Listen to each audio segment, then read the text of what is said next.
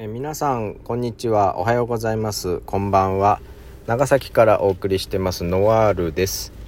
え久々に収録をします。えっ、ー、とお題ガチャで子供の頃将来何になりたかったというお題が出ましたのでちょっとそのことについてお話ししようかなと思います。えー、まあ、最近僕がね、えー、まあ僕のことを知ってる人そんなにこうラジオトークの中ではいないんですけれども、えー、まあ、名前もそんなにねあれなんですけれども、えっと、最近僕がハマってるのはスケートボードにねそう本当数十年ぶりっていう感じでまたハマってるんですけれども、まあ、中学生小学校高学年から中学生にかけてよくやってたんですよね。でまあえっとそれはまあそれでもそれスケートボードのプロの選手になろうとか思ったことはなかったんですけど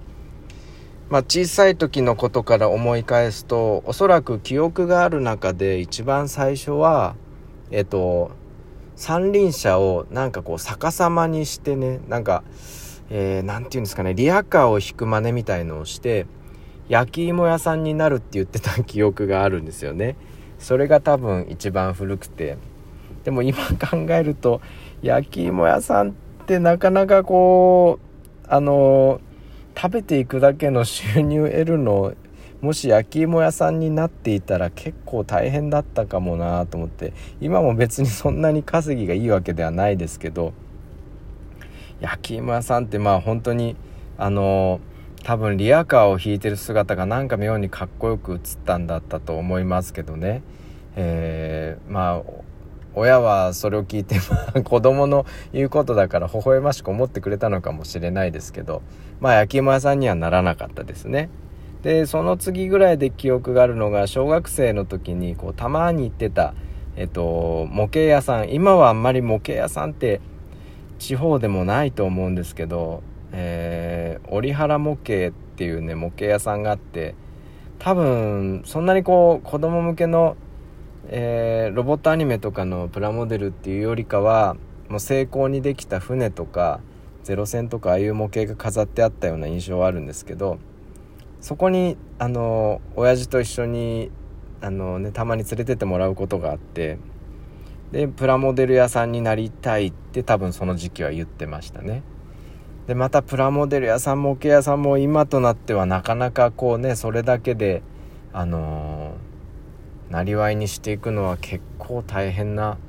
職業かなって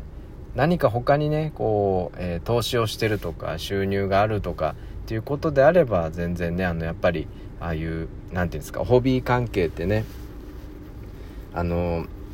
とずっとまあ根強く好きな人は絶対いるからあの需要が全くなくなることはないジャンルだとは思うんですけどねあの難しいですよね。でまあその次がまあその小学生中学生ぐらいであの先ほど言ったスケートボードに目覚めた頃ですね。でその頃やっぱりあの僕も40代の後半に差し掛かるんですけどやっぱあのバンドブームがあったわけですよ。で僕今も音楽活動は続けてますけど当時14歳ぐらいでドラムを始めてでその前からあのえっと8歳9歳からピアノはちょっと弾いてたんですけどで14歳からドラムを始めて、えー、中学生にして結構がっちりしたバンドを組んでで、まあ、デモテープも自主制作で撮ったりとか結構活発に中学生の割に活発に活動してたんですよね。だからもうその頃からずっとまあ一貫して音楽の世界に入りたいっていう夢はありましたね。でそれが多分一番こうあの何て言うんですか、まあ、実際僕今はあのメインの仕事は音楽業界ではないですけどあのアパレル業界にいるんですけど。うん。もう一時期やっぱり音楽業界に長いこと15年ぐらいは勤めてましたし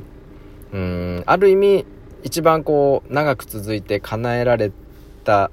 あの一部だけだけども叶えられたっていうことがあってでそして、えー、まあ今も続いてるというかですね今も曲を作ったりとか、えー、サブスクリプションサービスにで配信したりですとかまあえっとこうやってあのね雑談ですけれども話をすることがあったりとかあとまあ、えー、地方の FM コミュニティ FM 局に出演したりとかっていうこともあるので、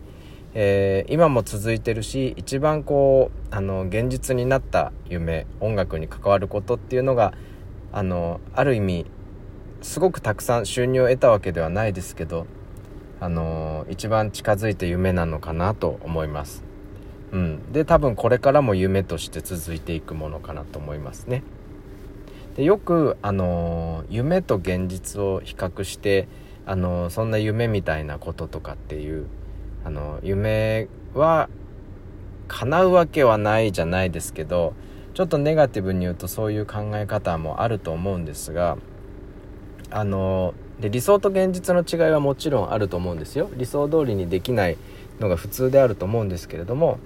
でも夢とか理想っていうのが多分設計図としてあるから現実をより良くしていけるのかなと僕は思ってて、